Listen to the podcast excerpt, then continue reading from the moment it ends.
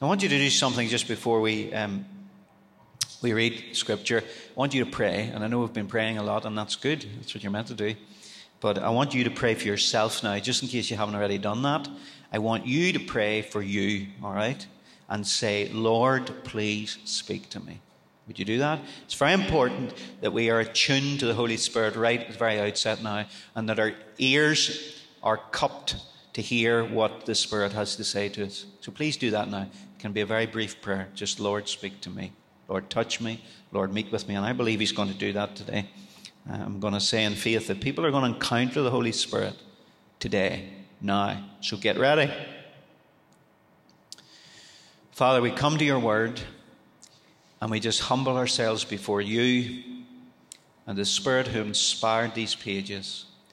And we say, Come, Holy Spirit, as you breathed on these words, breathe on our lives. In the mighty name of Jesus, we pray. Speak to us and touch us now. In Jesus' name. Amen. Amen. Acts chapter 1, first of all, let's start there. I don't know whether you know this or not, but the book of Acts is actually a second volume of a two volume book. Did you know that? Luke is the author, Luke the physician, who also wrote the gospel. And really, these are two kind of volumes stuck into one. And if you look at verse 1 of Acts chapter 1, Luke says, The former account I made, O Theophilus, of all that Jesus began both to do and teach until the day on which he was taken up, after he, through the Holy Spirit, had given commandments to the apostles whom he had chosen. The former treatise, or the former work that Luke is speaking of here, is his gospel, the gospel of Luke. And so, theoretically, what he was doing in Luke was writing an apologetic to show who Jesus was and what he said was true and the mighty works which he did to this guy, Theophilus, who may have been an unbeliever, who may have been on way to faith. His name means God lover, so some people think it's metaphoric. I don't, I think it's literal. But nevertheless, the point is this now in the second volume, what Jesus began to do and teach that's recorded in the gospel is now being continued by the apostles and the early disciples in the early church, which is, of course, what Jesus promised would happen. And if you know anything about the Gospels, you know that they all generally end with some form of commission. Um, maybe one of them doesn't, but generally speaking, there is a go and tell this message.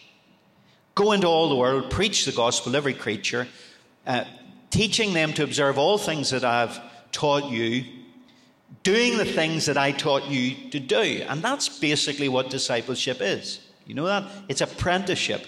It's coming alongside someone and learning how to do stuff. You saw it in the shipyard or in shorts or in various uh, other, maybe the carpet factory or whatever. A young fella came alongside a, an older man or, or a young girl, an older lady, um, and learned the trade.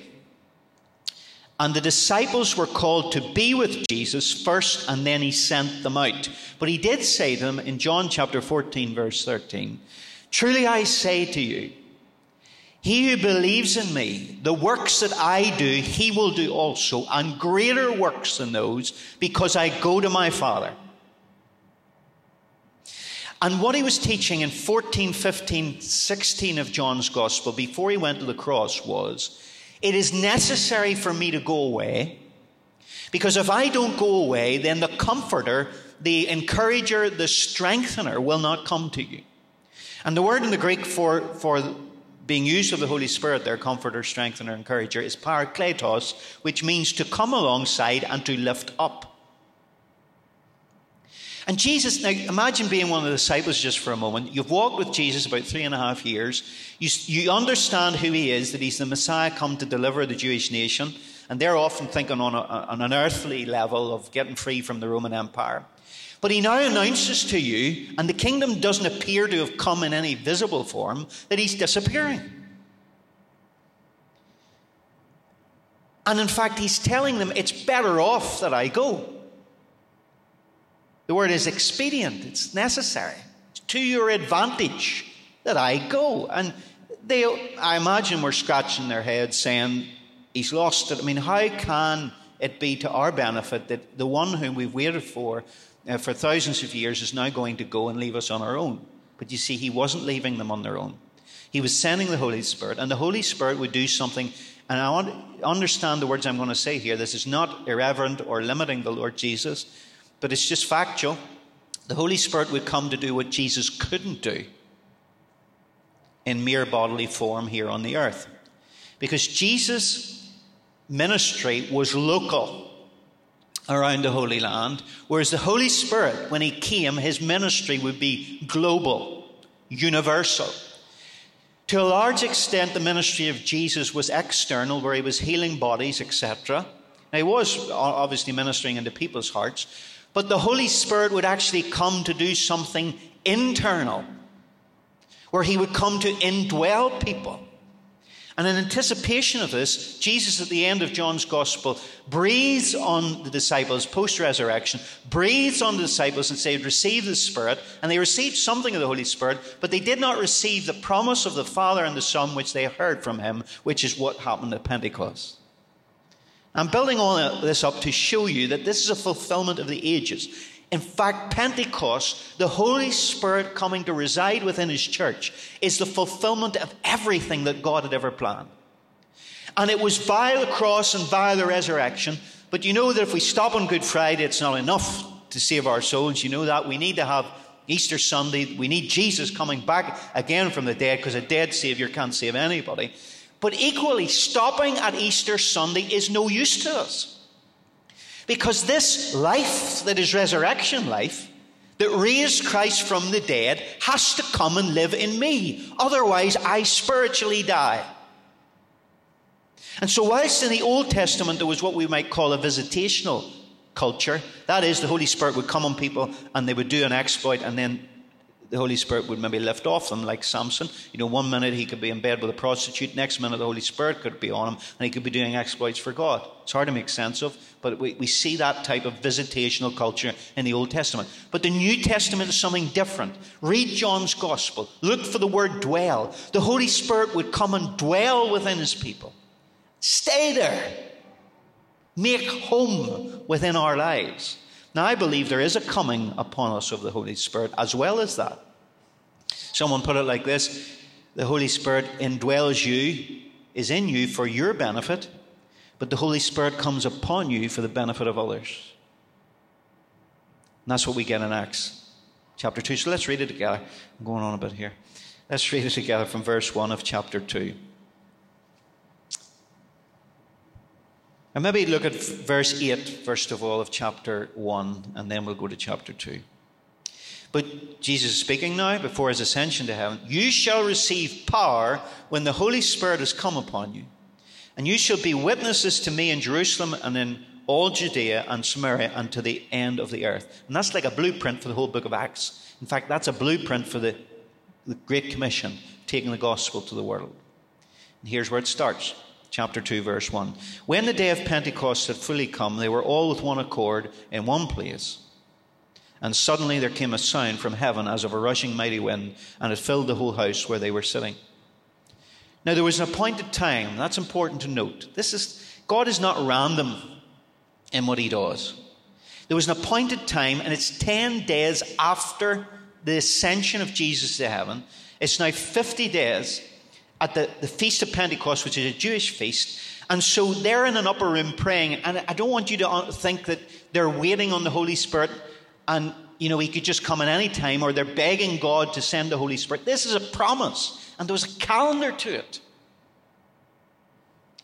And they're one accord um, and in one place. They were united in, in asking God to fulfill this promise. And suddenly, and there are suddenlies of the Holy Spirit. And I'm trusting God that there's going to be a suddenly of the Holy Spirit now in this place this morning for some of you. But before the Holy Spirit actually lit upon them, there was a sound from heaven. And just in the light of what Neil said, many of us in Tabar and indeed across the whole nation are expectant. God is already doing stuff, some amazing stuff. But it's as if we're hearing sounds from heaven. It's like a, a train's coming. Going to Negro spiritual now. But, you know, there's, a, there's something on the way, and we can hear the sound of it. It's like the rustling of the, the wind, the moving in the mulberry tree. And so they heard this sound, a rushing mighty wind filled the whole house. This is, by the way, the motif or figures of what's called in the Old Testament Shekinah glory. When God showed up, you can't see God, you know He's invisible, but when He showed up, certain things tended to happen. Thunder, there could be clouds, there could be fire, there could be darkness. And these are figurative indications that God is around. And this is in keeping with that from the Old Testament. Wind and tongues of fire, as we'll see. Then there appeared, verse 3, on them divided tongues as of fire, one sat upon them. You see, Jesus promised you'll be baptized. John baptizes with water, but you will be baptized by the Holy Spirit and fire. This is the fire. And they were all filled with the Holy Spirit and began to speak with other tongues as the Spirit gave them utterance. Now, I want you to notice this. They were all filled. All means all. This is not just for evangelists, it's not just for pastors, it's not just for missionaries, it's not just for prophets, it's not just for teachers or apostles. This is for all. It's for you. And many people disqualify themselves from this endowment of power because of the role that you feel is insignificant that you have within the kingdom of God. There are no insignificant roles. And this is for all of us. And in fact, I want to say this to you. The disciples were told, whilst Jesus said, Go into all the gospel, the next word, theoretically, he spoke was slow. Because he told them to do nothing until the promise of the Father and the Son came. Because they were impotent to be effective for world transformation without the Holy Spirit, because it's not by might nor by power, but by my Spirit, says the Lord. That which is of the flesh is flesh, but that which is of the Spirit is spirit. And this has to come from God's Spirit. So they weren't allowed to lift a finger until Pentecost. You need the Holy Spirit. I don't, and I'm not diminishing making the tea or cleaning the toilets. I really am not. I tend to clean toilets myself from time to time. But you can't do anything of any significance to the glory of God, whatever it is, no matter how minuscule you feel it is, if you're not empowered by the Holy Spirit to do it. Whatever you do, do for the glory of God. And if you're doing it for the glory of God, it will be animated by the Spirit of God. They were all filled with the Holy Spirit. So if you don't sense that you're filled with the Holy Spirit, you need to get filled today. And they began to speak in other tongues as the Spirit gave them utterance. This is the gift of tongues that we'll talk about in a moment or two. Verse 5 And there were dwelling in Jerusalem Jews, devout men from every nation under heaven. And when this sound occurred, the multitude came together and were confused because everyone heard them speak in his own language. Then they were all amazed and marveled. Now, I want you to notice that the terms used here they were confused, they were amazed, they marveled, saying to one another, Look, are not all these who speak Galileans? And how is it that we hear each one in our own language in which we were born, Parthians and Medes and Elamites, and dwelling in Mesopotamia, Judea, Cappadocia, Pontus and Asia, Phrygia and Pamphylia, Egypt and the parts of Libya, joining Cyrene, visitors from Rome, both Jews and proselytes, Cretians and Arabs. We hear them speaking in our own lang- our own tongues, languages, the wonderful works um, of God. So they were, look at these terms again, all amazed, perplexed, saying to one another, Whatever could this mean? And others mocking said, They are full of new wine. Now, this is crazy stuff. All right? No one has ever seen anything like this before because it's never happened before. The Holy Spirit has come and people are speaking languages they never learned. And the people who are there for the Jewish Feast of Pentecost from all over the empire are recognizing their own language and hearing that these people are prophesying the mighty works of God. This is the gift of tongues. It's a little bit different, perhaps, from what you find in 1 Corinthians 12 and 14, but nevertheless, it's, it's, it's essentially the same gift. But I want you to see the reaction of ordinary people. Look at the terms. Verse 6, confused. Verse 7, amazed and marveled verse 12 amazed, perplexed, Whatever could this mean? And verse 13, they get to the point of mocking, saying, These guys are drunk. They're off their head. They're high. I want to say this to you. If it was the case on the first day, the birthday of the church, when the Holy Spirit was poured out, that people got offended by it, it will be exactly the same today. And it still is. People thought they were drunk, nine o'clock in the morning. But here's the interesting thing many were offended, but more were converted. Though the offense was great, there were thousands of people swept into the kingdom of God this very day. And that's really all that matters, isn't it? And Peter, standing, verse 14, with the eleven, raised his voice and said, The men of Judea and all who dwell in Jerusalem, let this be known to you, and heed my words, for these are not drunk as you suppose, since it is only the third hour of the day, 9 a.m. But this is what, or as the authorized version says, this is that which was spoken by the prophet Joel. Now, can I just pause you for a moment there? When God shows up and does new things, they often are new things. They can be in accordance with the principles of Scripture, but there can be new elements about them. And this is why I'm saying this, because there's nothing mentioned in Joel chapter 2 about speaking in tongues and looking drunk. There's nothing there about that. And yet Peter says, they're not drunk. This is that which was spoken by the prophet Joel.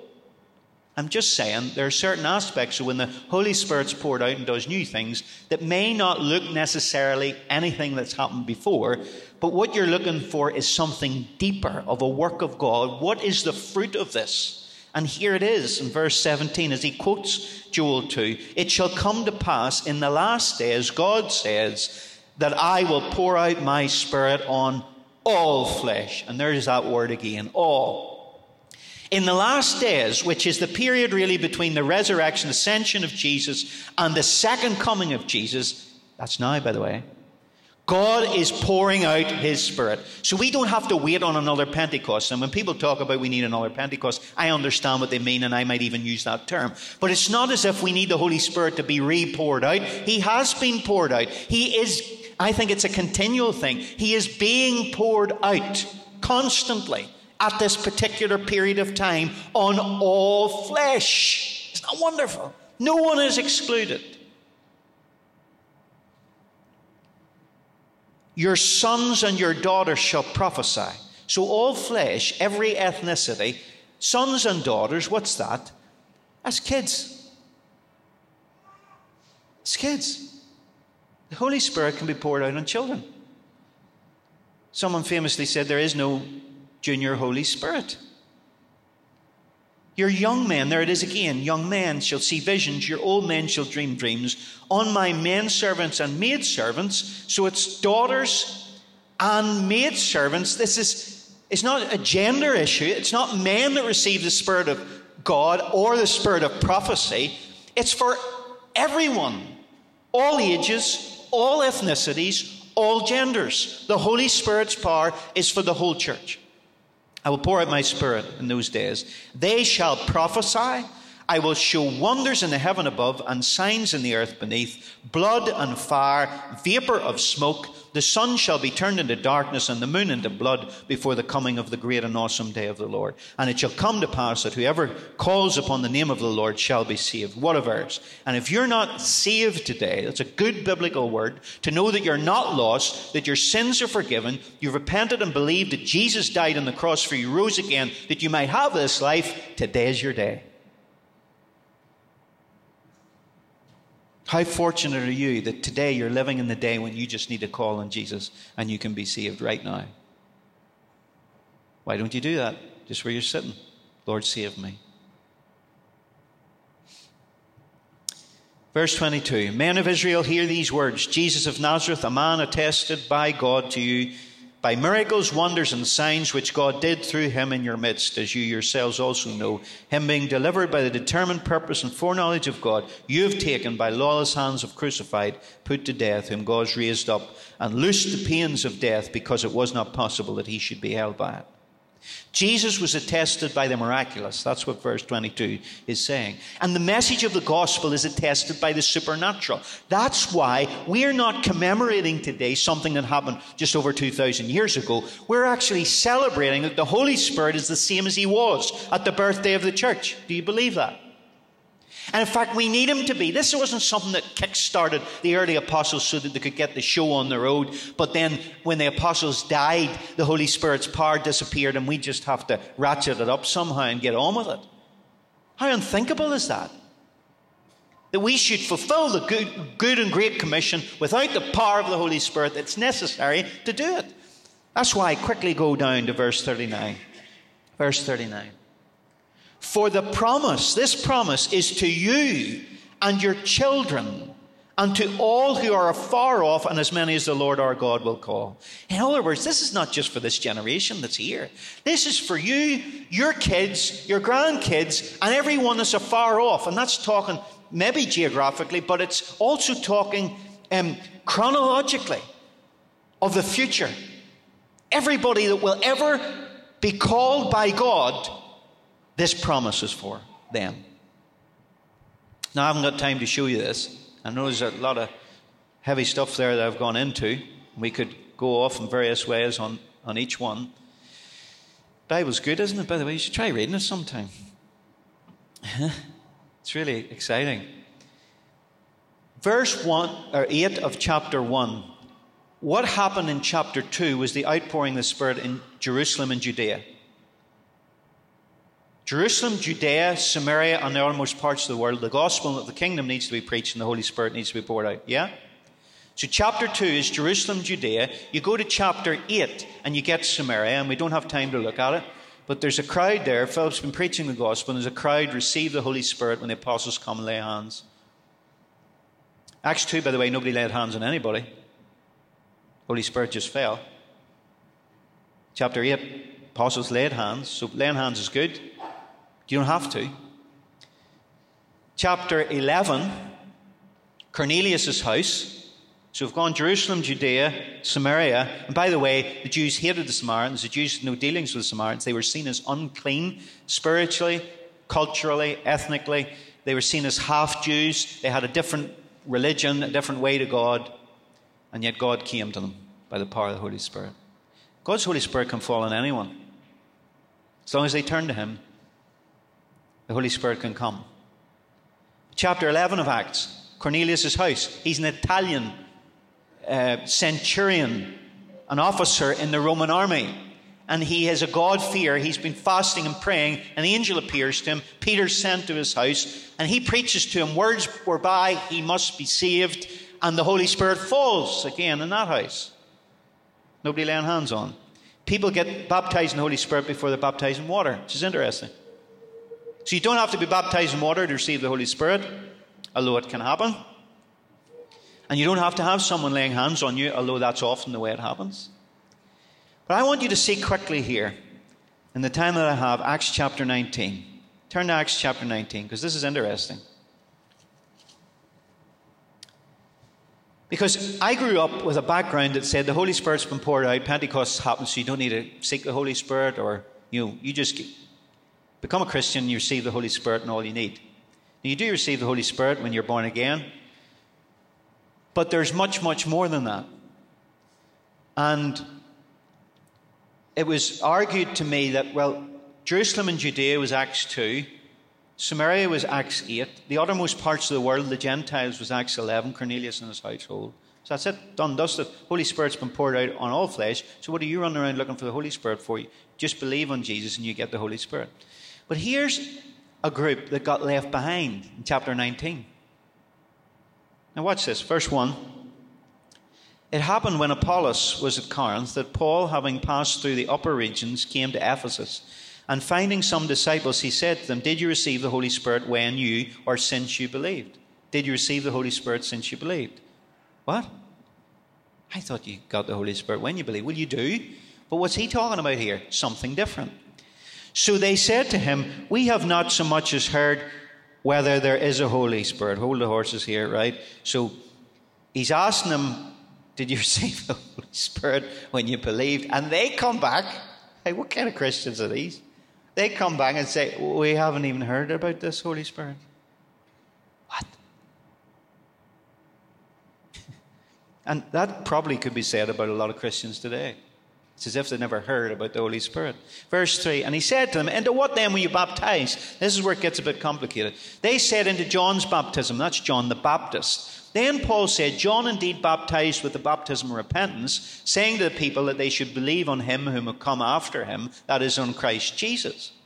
So they said, We were baptized by John the Baptist. And Paul says, I, he preached repentance and he told people to believe in Jesus.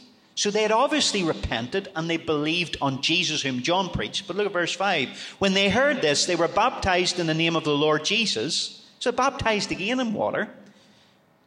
And when Paul had laid hands on them, the Holy Spirit came upon them, and they spoke with tongues and prophesied, and the men were about 12 in all. Now, let me try and explain this. Some people say they weren't the real article, they weren't true believers, because they're only baptized by John the Baptist, and they hadn't been baptized into Jesus and hadn't received the Holy Spirit, hadn't even heard about the Holy Spirit. Well, I beg to differ on that because they're called disciples and it says they believed in Jesus. So, what, what else do you have to do? But I will agree that there was something half baked about them, if you like. They hadn't got the full, complete message yet, but I want you to see if all they needed to do was come into some full conversion experience with Jesus Christ and be even baptized into Jesus Christ, why then did the apostles have to lay hands on them to receive the Holy Spirit? If all they had to do was believe. Obviously, that wasn't all they needed to do. And they had an experience of God's Spirit when the apostles laid hands upon them and prayed. Now, here's the punchline. When Paul met these guys, 12 in all, isn't it interesting? There's 12 of them, just like the original 12. And these 12 are left behind, but Paul discerns that there is something deficient in their Christian experience. There's something missing. The power of the Spirit of God. You call it whatever you like baptism, fullness, sealing. I'm not interested in terminology. All I'm interested is that you get what Jesus died and rose again and ascended to heaven for you to receive. That you are operating as you spread the gospel of the kingdom and seek to convert this community for Jesus, that you're operating not in human flesh, but in the power of God. So, my question to you is Have you received this power of the Spirit when or since you believed? You could receive it when you believe, some people do, but most people don't. Most people don't even realize this exists. And the good news is, even if you received a touch from God in the past, there's always more. John chapter 3, we're very familiar with, for God so loved the world, but not so familiar with um, the verse that says in it that He, that is God, does not give the Spirit by measure. In other words, God doesn't measure out little medicine glasses of the Holy Spirit's power to each of us and say, David Legg, you've had your quota, no more. He gives as much as we want. That's really the issue. As much as we want. Do you know what the issue is? The issue is thirst. The issue is appetite. John chapter 7, on the great day of the feast, Jesus stood up and said, If anyone thirsts, let him come to me and drink and out of his innermost being will flow rivers of living water. And John said, This he spoke of the Holy Spirit, which yet to be given to them who believed, for Jesus had not yet ascended to his Father. There's a connection again. Death, resurrection, ascension, Holy Spirit poured out. But the point that Jesus is making is Blessed are they who hunger and thirst after righteousness, for they shall be filled. These disciples in the day of Pentecost were beside themselves with ecstatic joy. The Holy Spirit was poured out. They spoke in tongues. There were miracles, prophecies, all sorts of signs and wonders. And there's pleasure unspeakable in the spirit filled life. There's challenges, there's suffering, there's trial, temptation, all the rest in the fellowship of Christ's sufferings. But it's the best life, it's the greatest life. And sadly, some of us have substituted other things for this life. Sometimes, as Christians, we've substituted activity and work, and ministry. Ephesians chapter 5 says, Don't be drunk with wine, wherein is excess or dissipation, but be filled with the Spirit. And some of us have substituted substances or pleasurable occupations in the world for the Spirit of life in Christ Jesus, which sets us free from the law of sin and death. Some of us need to throw some of those things away and get filled with the Spirit, get empowered by the Spirit. And you know, for ministry in particular, you need these gifts. Paul said he preached the gospel with signs and wonders. He said, I did not come to you in word only, but in the power and demonstration of the Spirit. The kingdom of God is not in word, but in power. That's what we, that's what we need. That's what the world needs. We owe the world a demonstration of the supernatural. We owe them that to attest to the good news of Jesus. But anyway, probably said enough. Holy Spirit is here now.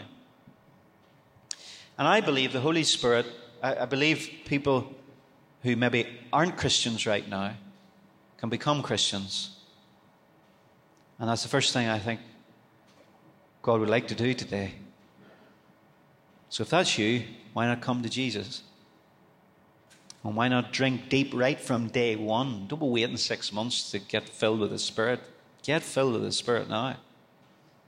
Or if you're a backslider, as we call them here, someone who's grown cold or never been effective in your Christian life, or, or as has already been prayed here today, you're just saying, there must be more than this. There is. There always is. There's always more. But maybe you have got disillusioned with Christianity. People say to me, I tried that and it didn't work. We did tell you, you didn't try this. I don't know what you tried, but you didn't try this.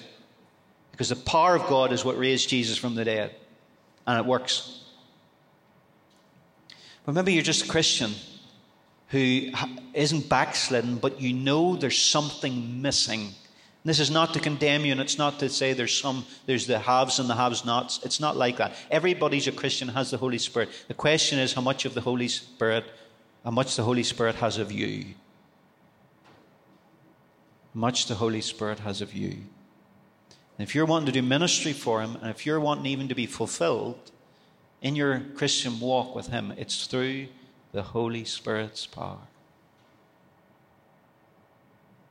Now, I believe this morning, not only does God want to save people, I believe He wants to restore people. I believe He wants to fill people with His Holy Spirit. And what better day? Every day is the day of Pentecost, really, for the church now. But it doesn't do any harm reminding ourselves of this occasion, this day when the Holy Spirit was first poured out. I believe He wants to release in you the power of His Spirit. question is, do you believe that? I believe specifically, I feel the Lord prompted this to me this morning. He wants to release the gift of tongues in people. And it says in Acts 2 that they spoke the glorious works of God. It doesn't say, and this is going to help someone here, I think. It doesn't say that God zapped them and they were in an uncontrollable ecstasy and they blabbered out this um, strange heavenly language and they had no control over their vocal cords or their tongue. It doesn't say that. It says they spoke. They did the speaking. They opened their mouth. Just as Peter stepped onto the water, Jesus didn't walk for Peter. Jesus didn't put one foot in front of the other. Jesus kept him above the water. Jesus did the supernatural thing, but he had to do the natural thing. The natural thing is you believe God and you start speaking, but you believe the Holy Spirit to animate your, from your spirit what you're going to say. And I believe some of you actually have this gift. I believe it's potentially for everyone. But some of you already have this gift operating when you're worshiping. And so you're in worship or you're in prayer and it's rising up within you. You sense something rising up within you. you I don't know what you think it is, but there's something rising up within you. I believe that if you in worship or prayer were to just, as Corinthians says, not engage your understanding, because tongues is, bypasses your understanding, but it's God's spirit to your spirit. From your spirit, you just opened your mouth and by faith spoke whatever came out and didn't worry about being embarrassed or being foolish. I believe you would probably speak in tongues. I believe the Holy Spirit wants to heal people here today because He's doing that all the time. Whether it's a broken heart, or a tormented mind, or a body that needs a touch physically.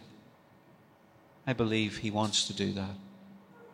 I believe He wants to set people free from the bondage of sin.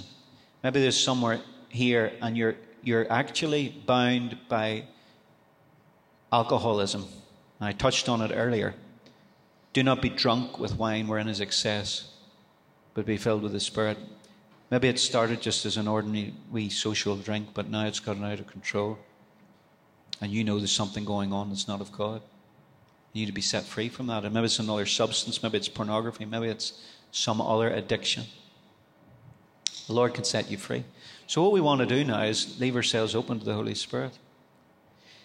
I don't know whether you've arranged for a song at the end, have you? Do you want to come and start that? And I want to invite anybody well, let's just come and start the, start the playing anyway. Um, let's stand to our feet. Let's stand to our feet.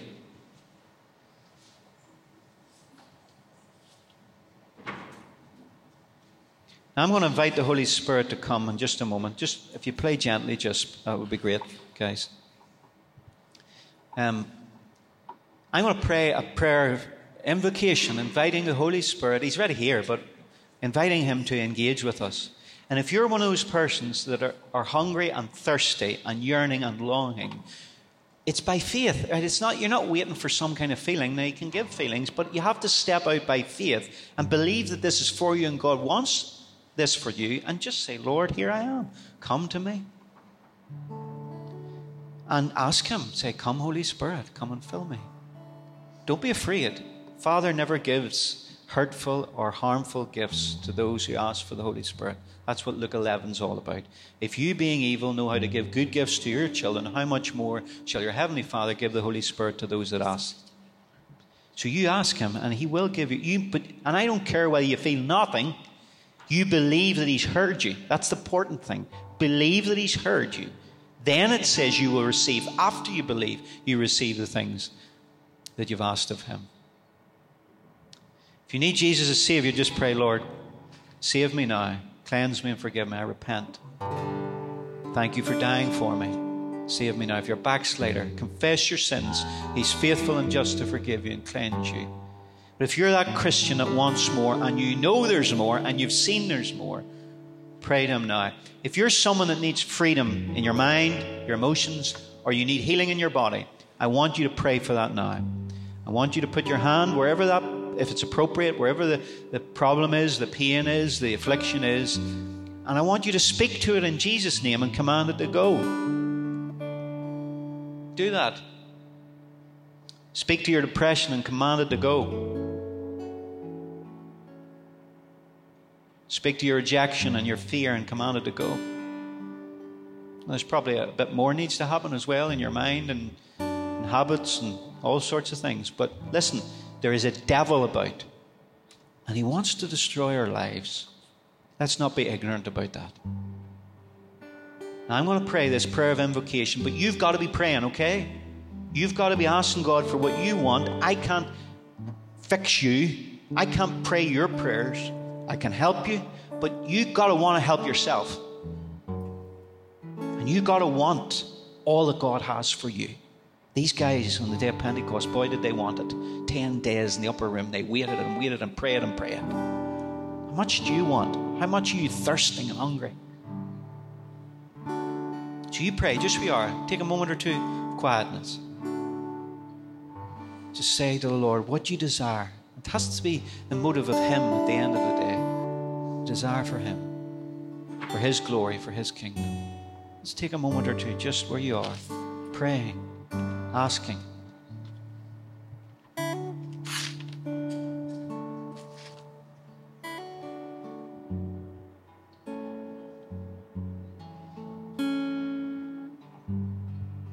I'm going to pray a prayer just now. And some people actually may, I believe they will, the Holy Spirit will touch you in some way that you will know. Father, we thank you for the promise that you gave through Jesus that you would send another of the same kind. We thank you that he has come. We thank you that he is here. And in Jesus' name, blessed Holy Spirit, we invite you to come and touch our lives. Come and save people in this place. Come and fill, baptize, immerse, overwhelm people right now, Lord. Holy Spirit, I ask you to release the gifts that Jesus died for. Release tongues, release prophecy, release all the giftings of the Spirit. But may people know right now that they are receiving from you. May they know a touch from you. In the name and authority of the Lord Jesus Christ, I command tormented minds be still. In Jesus' name. Spirits of torment, be gone, be bound. I command spirits of heaviness and depression to leave in Jesus' name. Spirits of fear and rejection to go in the name and authority of the Lord Jesus. I command spirits of infirmity behind certain sicknesses to go now in Jesus' name. Be loosed of your infirmity. I speak to bodies be healed in Jesus' name. Holy Spirit, come, give your gifts of healing, release them to bodies and minds and spirits and souls here today. And just before we sing our final song, while heads are bowed and eyes closed, is there anybody here this morning and you, you've trusted Christ for the first time, you've become a Christian, you've given your heart to Jesus, and you've asked Him to save you? There may be no one in that category, but just want to give the opportunity. Would you raise your hand just where you're standing so as I can see? Young or old, doesn't matter. Is there anybody? Is there anybody backslidden and you've come back to the Lord Jesus this morning on this Pentecost Sunday? Is there anyone? There might be nobody in the category, but I'm just wanting to give the opportunity. Is there anyone who has actually recognized God has touched you this morning in some way? You've sensed the Holy Spirit upon you and He's been doing something on you. God bless you. Is there anyone else? God bless you. Anyone else? Yes? Praise God. If you have had pain in your body or you have had an affliction that was discernible, you could feel it, would you test it right now? If it's still if it's still there, test it. If you can do something, stand up or down, whatever, swing around, whatever you need to do, test it. Is there anybody that actually recognizes something's gone, a pain is gone, or something's shifted, or something's different? Just try it out just now. Would you raise your hand? Is there anyone? Is there anyone? Yes, we are. Test now. Just put your hand up. We can pray with you afterwards if you need more prayer. I believe God's doing something and wanting to do more in the midst. As you've tested that, is there anybody you would testify that God has touched you just now? Lord, we thank you for what you're doing here, and we believe you're going to continue. We thank you for those who've experienced your touch upon their lives today. But Lord, we know there's more, and we say, God of the much more, give us more. We can take it. We think we can. But even if we can't, get us to a place where we have the capacity to receive more of you because you know we need more of you. In Jesus' name, we give you all the glory. Amen.